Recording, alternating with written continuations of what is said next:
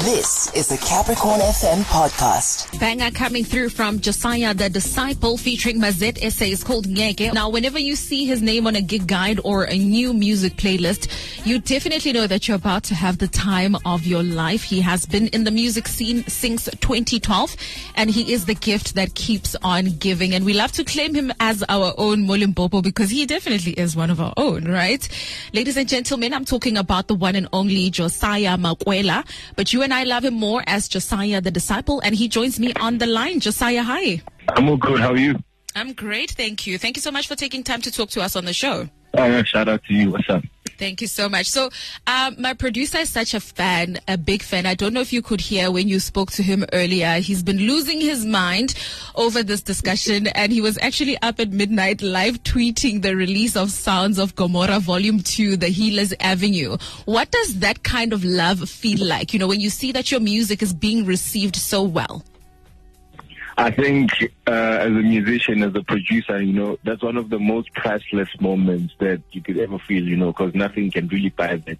When you know that what you're doing in the bedroom, in the studio, or whatever your music setup is, Mm. resonates to other people, you know, like no matter the different cultures or what, but Yeah. people get along with the message. It's really amazing. I can imagine. So tell me, do you still get stressed or worried when you, you know, put a body of work out? Is there still like those nerves, those butterflies? Do you still worry, "Hore, are people going to love this more than they loved the previous work or just as, as equal as they did with the previous work? Um, to be honest, it's always quite stressful, you know, because I mean, uh, working on the next body of work, obviously the sound is also going to be different, you know. Mm, mm. So that kind of really sometimes affects our listenership because people still really love that old piano of ours. Yeah.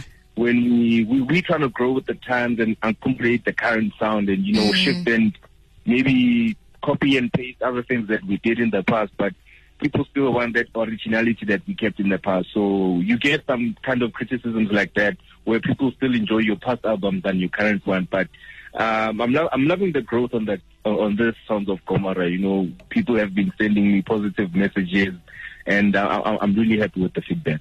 All right. So let's talk about the album. So there were Sounds of Gomora before. Why did you feel the need to call this one uh, Sounds of Gomora Volume 2, The Healer's Avenue? Uh, the reason being, the first edition was mostly instrumental songs. So it, the previous one, Volume One, was called the School uh, Skisha edition. Okay. So with this one, I feel like you know, like as a nation, we've been going through so much, you know, Mm. and we've only been listening to like party songs only. There hasn't been really songs that really speak to us individually, you know. Yeah. So I thought maybe I, I had that in my studio. So you know like Maybe this is the right time. Maybe people will, people will like with uh, everything happening, people will have the time to listen to what we have to offer as artists, as musicians, and as yeah, and uh, Yeah. musicians uh, holistically. Yeah. Yeah, and you've also worked with some amazing and talented vocalists on this particular album and also some dope artists. How do you decide on who you're going to work with? Like, what's your selection process like? Um, sure. So for me, it's uh, really about the quality of the work.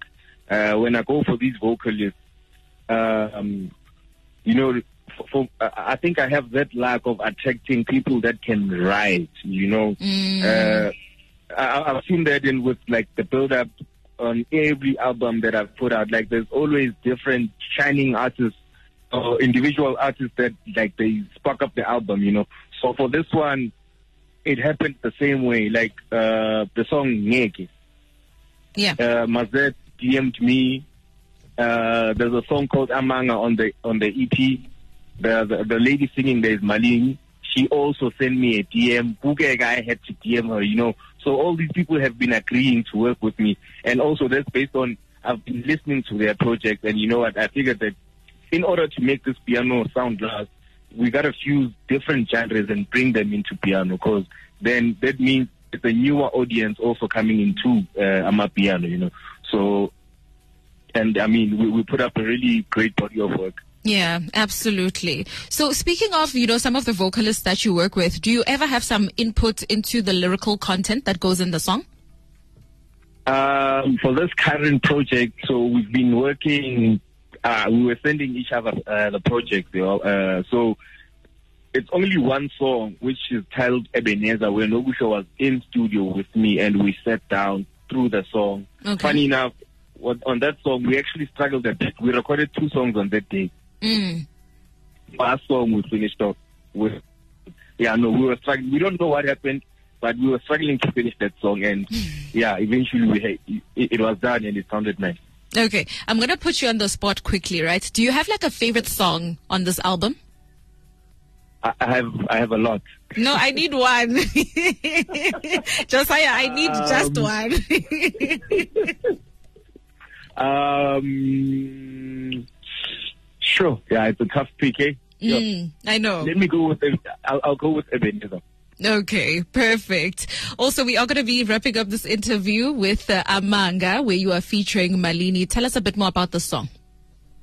Um, yeah, um, I actually mentioned Malini during the uh, the conversation. She Yeah. sent me a DM, and I and the link through her music. And when I listened to her music, I was like, no, no, no, I definitely have to work with her. I sent her the instrumental.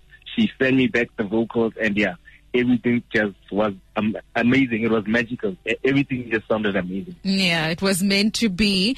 So one thing I do know also, Josiah, is that, you know, there are some diehard fans, you know, tuning into the show right now. Is there anything you would like to say to your fans?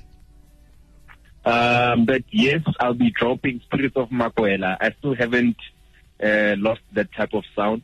So, uh, to people that have been listening to me for a very long time, SOM3 is coming. Definitely sure this year. All right. Thank you so much, Josiah. It's been a pleasure talking to you. Thank you so much for having me, guys. Shout out to the listeners. Shout out. Cheers. That was uh, Josiah De Disciple. I'm going to be playing you a song featuring uh, Malini. It's called Amanga. That was a Capricorn FM podcast. For more podcasts, visit capricornfm.co.za.